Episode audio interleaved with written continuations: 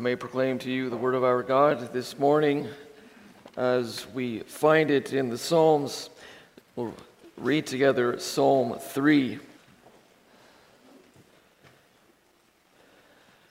Psalm 3, which has as its heading a psalm of David when he fled from Absalom, his son. Lord, how they have increased who trouble me. Many are they who rise up against me. Many are they who say of me, There is no help for him in God. But you, O Lord, are a shield for me, my glory, and the one who lifts up my head. I cried to the Lord with my voice, and he heard me from his holy hill. I lay down and slept. I awoke, for the Lord sustained me.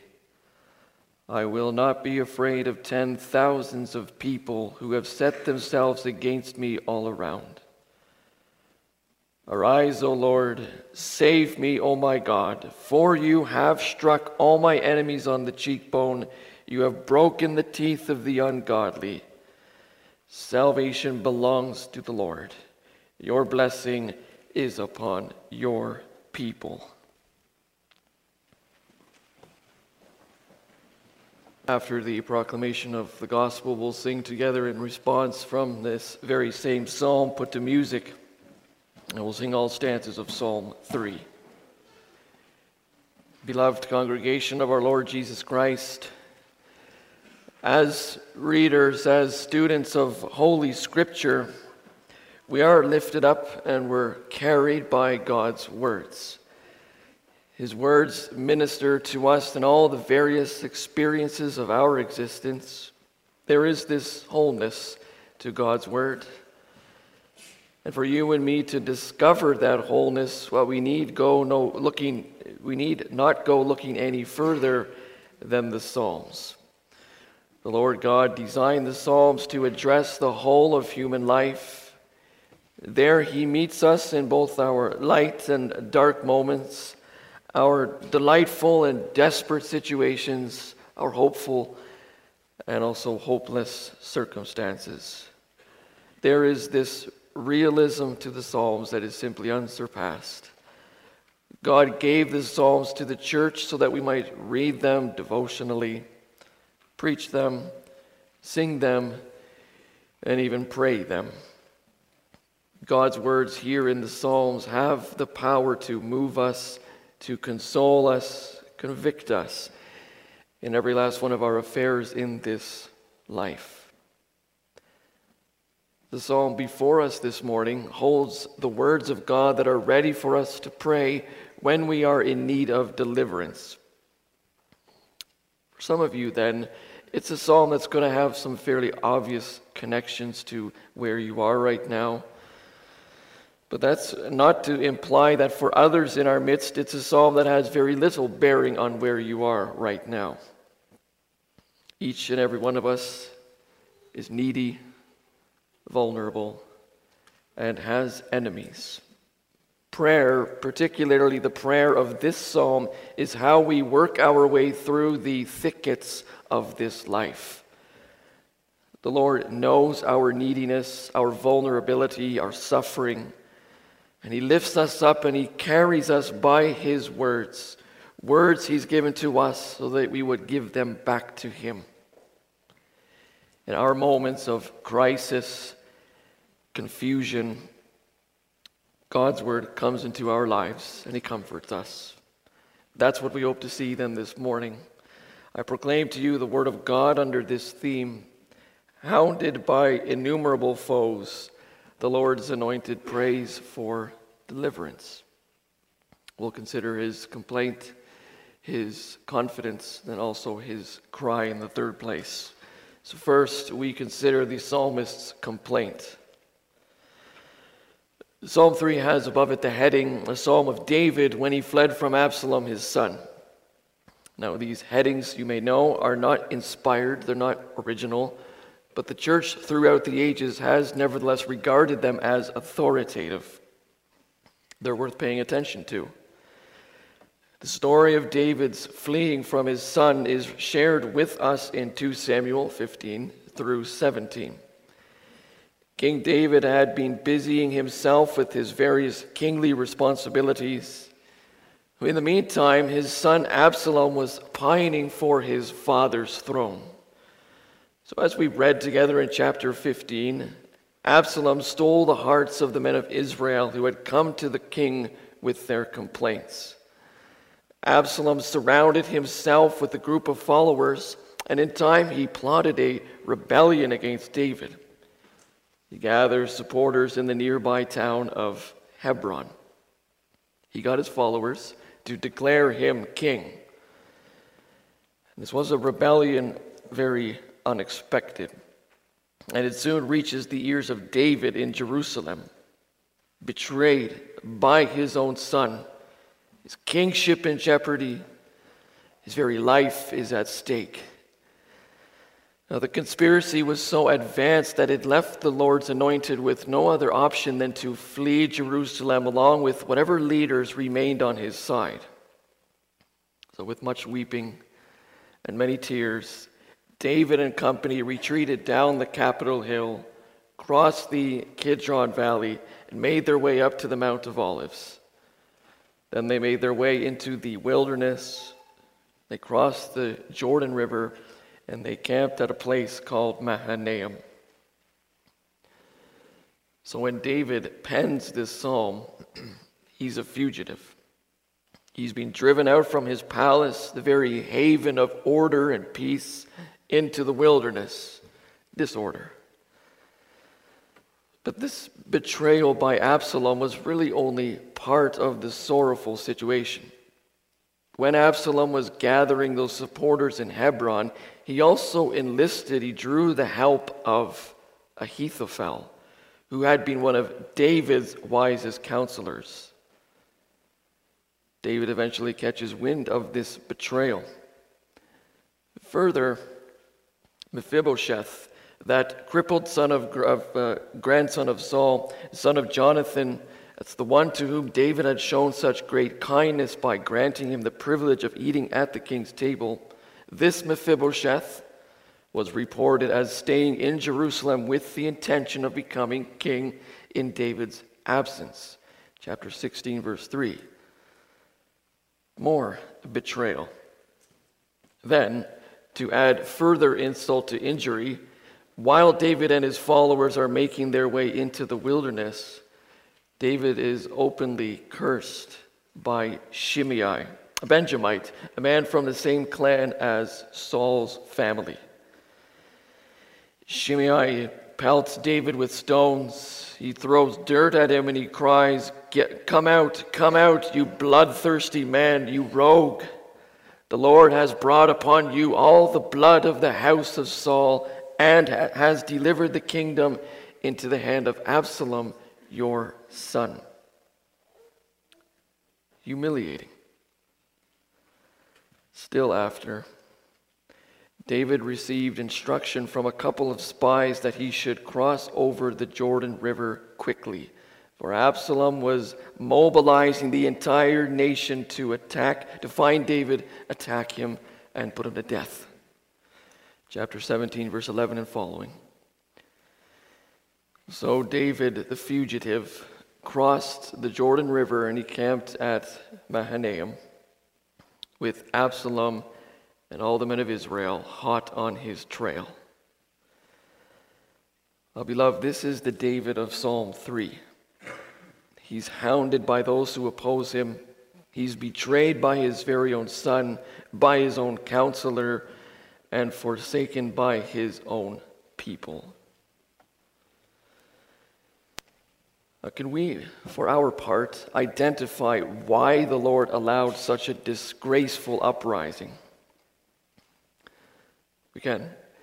Absalom's rebellion was part of the Lord's judgment on David's sins of adultery and murder in the Bathsheba Uriah catastrophe. To be sure, God in His grace forgave David when he repented of his sins, but God in His righteous judgment brought David to reap the consequences of those sins. God was going to chasten David by means of family problems. He promised this in 2 Samuel 12, verse 10 through 12, and the, this uprising of Absalom was included in that. Now, David knows this. David knew his past sins were the background to his current predicament. Nevertheless, in his distress, he takes up his pen and he writes this psalm. It's a psalm of lament, complaint. Especially, we see that in these opening verses. Is this right? Does David, in this setting with his shameful background, have any business complaining? Two answers to that. First, complaints in the Psalms are generally not a rebellious complaining, like that of Israel in the wilderness. The complaint is simply the godly author spelling out with great emotion, great honesty, the struggles he's experiencing. So David's complaint is not David's belly aching, it's his unburdening of himself. The second answer to whether David has any business complaining is this Absalom was trying to dethrone the very king whom the Lord had anointed and installed on his holy hill. Psalm 2. And so David complains of his son and all others involved in this conspiracy because David knows full well that they have made it their business to frustrate the Lord's decree. These are enemies who are fighting not so much against David, but against the Lord. Well, then, when we turn to Psalm 3, it all is so very vivid for God's servant David. All his foes are rushing at him, hounding him. Verse 1 Lord, how they have increased who trouble me. Many are they who rise up against me. David has his eyes uh, in, the, in the open, looking in the distance, and he's seeing his foes. And they're coming at him from every side. The situation is perilous and it's only getting worse. You can imagine that David is in some kind of panic mode. He's turning this way and that, looking for a way out, but all he sees is that innumerable host rushing, pressing ever closer upon him. He feels confined, tightly bound, unable to escape. This is combat in progress, and David feels trapped. But not only does David see his enemies, he also gets to hear them. Verse 2 Many are they who say of me, There is no help for him in God. So his enemies are not only many, they're also rather mouthy. They taunt him, they mock him, they attack his very faith in God. There's no deliverance for him in God. That's the kind of help that they're talking about help or deliverance from his current predicament. David wanted freedom, he wanted space to breathe, but his foes won't have any of it. He's the Lord's anointed king. Now look at him, running for cover. God no longer stands on his side. God's not going to deliver him. Remember King Saul and how he sinned? God withdrew from him, took the kingship from him. This is what's happening to this David.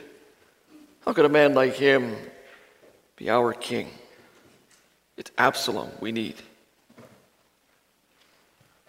And so they attack him not only physically, they also trash talk his very identity, his calling. These are his foes, we understand. And these foes are members of his very own family, his own kingdom, fellow Israelites. Are so painful. Something with which, incidentally, also our Savior was very familiar. He said at one point to his disciples, A man's enemies will be those of his own household. He was attacked by his very own brothers, his fellow Israelites. On the cross, they mocked him, implying that God's not going to deliver him. He saved others, he surely can't save himself. He's the King of Israel. Let him come down now from the cross, and we will believe in him. He trusts in God. Let, let him trust then God to deliver him. The worst kind of fighting generally happens within families, between brothers. Now, you may not be facing innumerable enemies, and for that matter, you may not be facing attack from your own flesh and blood. But perhaps there is a distressing circumstance in your life where you've been betrayed or perhaps even bereaved. It hurts beyond words. And it's sometimes in those moments or periods of time that your foes, particularly your chief of foes, the devil, looks for a foothold. He wants to push you over the edge undermine your very confidence in God to help you, deliver you, look at yourself. Look at your life, where you are, what you've all done. Do you really think God has any good reason to help you, deliver you from your hurt, your pain? There is no deliverance for you in God. Pay no heed to him at all, brothers and sisters. Do not fear that there is no deliverance for you from God. Rather, look at how David responds to the taunts of his foes. He tells the Lord about it. He complains to God, the very God who his enemies say wants nothing to do with David. This is the one to whom David utters his holy complaint. He pours out his anguish at the feet of a God who is apparently not supposed to care or to be bothered to deliver David. David trusts in the Lord, casts his burden upon the Lord. He turns his attention from his enemies unto his God. That's our second point where we see David's confidence. But you, Verse 3 But you, O Lord, are a shield for me, my glory, and the one who lifts up my head. But you, he says, which is now the key turning point in this psalm. David turns his gaze away from the situation and he fills up his vision with his God. He's got something off his chest, as it were. And now he says very emphatically, But you, O Lord, and when he does that, when he turns to his God and he sees him in his might, he sees God as far greater than that innumerable host of enemies hounding him. And in verse 3, then he confesses the very identity of God. You, O Lord, are a shield for me. This again, David in this psalm is thinking in terms of combat, warfare and he confesses his God to be his shield, his protection. Interestingly, that word used here refers to actually a smaller type of round shield. It's designed to protect the arm and the upper torso of the soldier. But really, what David says here is literally, You are a shield about me, around. The Lord provides a complete protection. He surrounds David and us on all sides, before and behind. That means then that whatever happens to you as a child of God, be it prosperity or adversity, is part of God's shielding you. He's, you're never without or uh, beyond His reach. He's making you more resilient, more trustful for tomorrow. David also calls God my glory. The word glory carries the idea of weight, of dignity, significance. Is the word that we know behind the fifth commandment honor your father and mother. Same word. David is, we understand, losing his kingship, kingdom to Absalom. David is losing his own very glory, his dignity, his importance. But for David, that doesn't matter. That's not cause for anxiety or fear. He has all the glory he needs in the Lord God Himself. He finds his sufficiency in the Lord. he finds his honor and his own dignity in the Lord.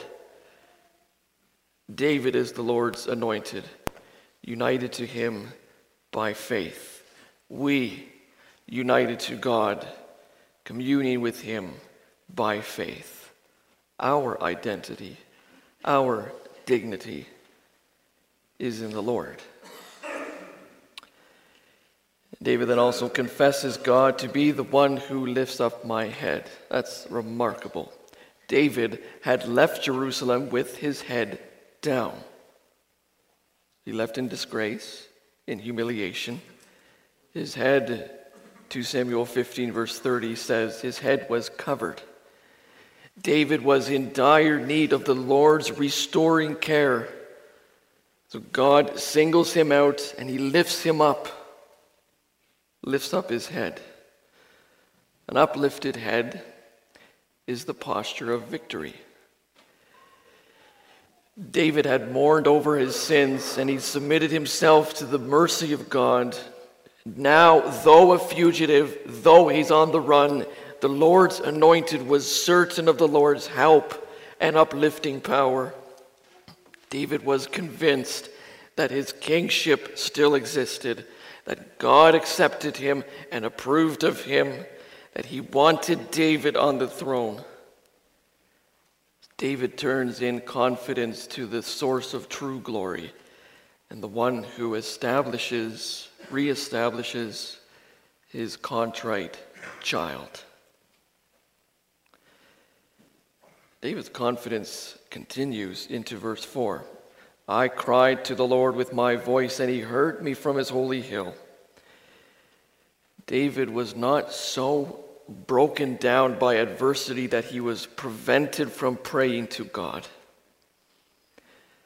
Though his enemies raged against him, though they tried to overwhelm his faith, David doesn't become mute. He cried aloud to the Lord he professed the name of his God, the very God who his enemies claimed was his enemy.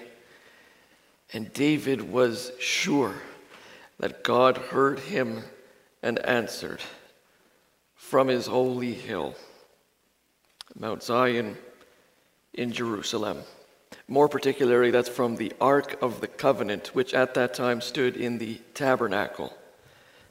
Psalm 80 says that that's God's throne. David's words are beautiful, brothers and sisters.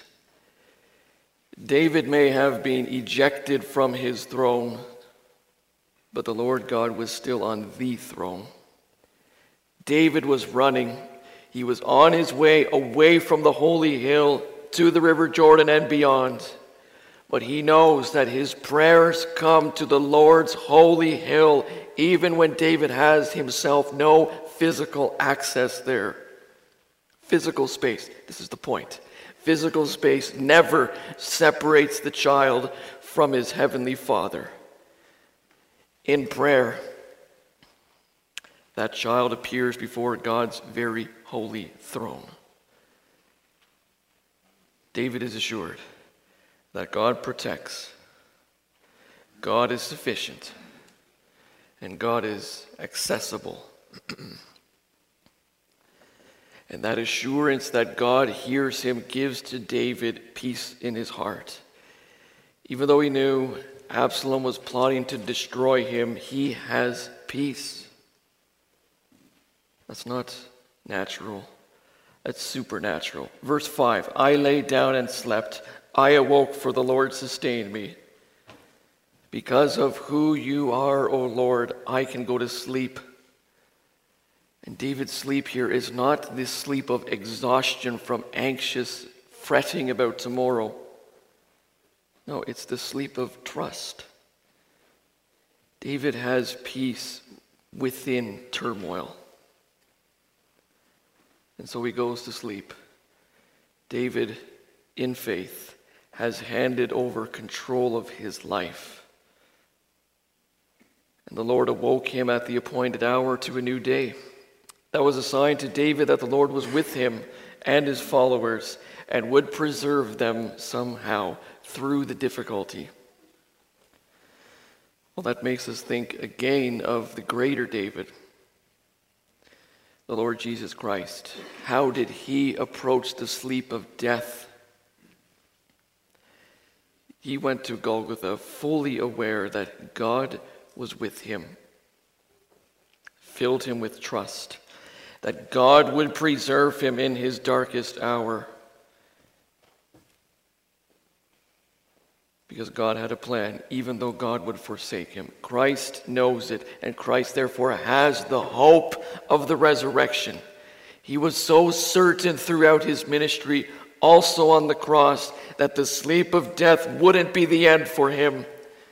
And so he gladly, by faith, in trust, handed up his spirit to his Father, knowing that's not the end. God's going to deliver me from death. That's what happened on Sunday. So too for us, beloved. We go to sleep, sometimes with our world crashing down around us. But the Lord takes care of us, He sustains us. If we trust Him and seek to obey Him, God works even while we sleep. That's why we sang from Psalm 121 He never slumbers nor sleeps. And so David is unafraid as he faces a new day. Verse 6 I will not be afraid of ten thousands of people who have set themselves against me all around. David has heard the reports. Absalom is marshaling an army beyond count. Our translation says ten thousands, but really, that word there refers to myriads, thousands of ten thousands. The precise number is no longer relevant to David. He's simply unafraid of the future. His current circumstances have not yet changed at all. Still in exile, still a fugitive.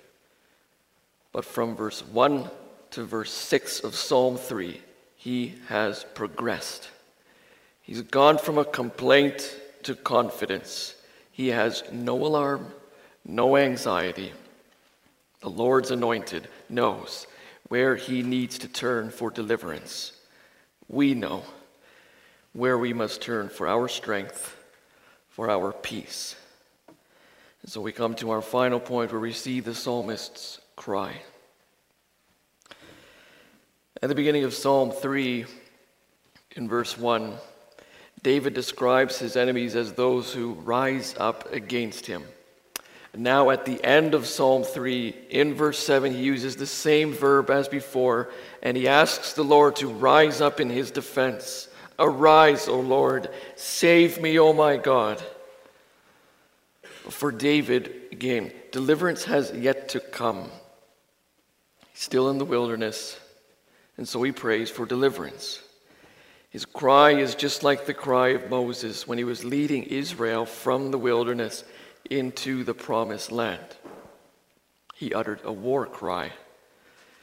Whenever they broke camp, Moses would say, Arise, O Lord, and let your enemies be scattered, and let those who hate you flee before you. He cried for God to show his favor. David, in faith, raises up Moses' war cry. But now it's raised against an impostor, a pretender to Israel's throne, the king's own flesh and blood. Faith cries out for God to accomplish big things. Yet notice how he speaks in verse 7, second half of verse 7. You have struck all my enemies on the cheekbone. You have broken the teeth of the ungodly.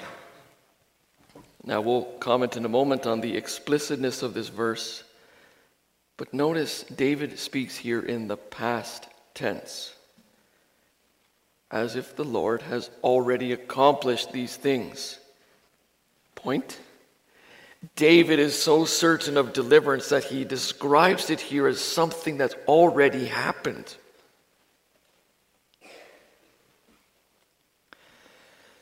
But what about the content of his cry in verse 7? It's the kind of terminology that makes people rather uncomfortable. This is a prayer, it seems, for God to get violent. It sounds as if David is very vengeful here. He wants God to act like a street brawler, a thug, who smashes the face of the enemy, breaks their jaws, knocks out their teeth. What do we do with all this, beloved? Is this just another alleged example of Old Testament saints being vindictive, wanting to take matters in their own hands? Aren't we, as New Testament people, exhorted not to repay evil for evil, but to return good for evil? We're supposed to love our enemies, pray for those who persecute us. Our text leaves us somewhat uncomfortable, maybe. David is not vindictive. He's not vengeful. Again, he's thinking in terms of warfare. He's talking about hand to hand combat. Striking the enemy on the jaw or on the cheek was a way to publicly disgrace them and humiliate them, which is what God was going to do. God is going to wipe out the enemy. David commits vengeance to the Lord. He cries to him for deliverance.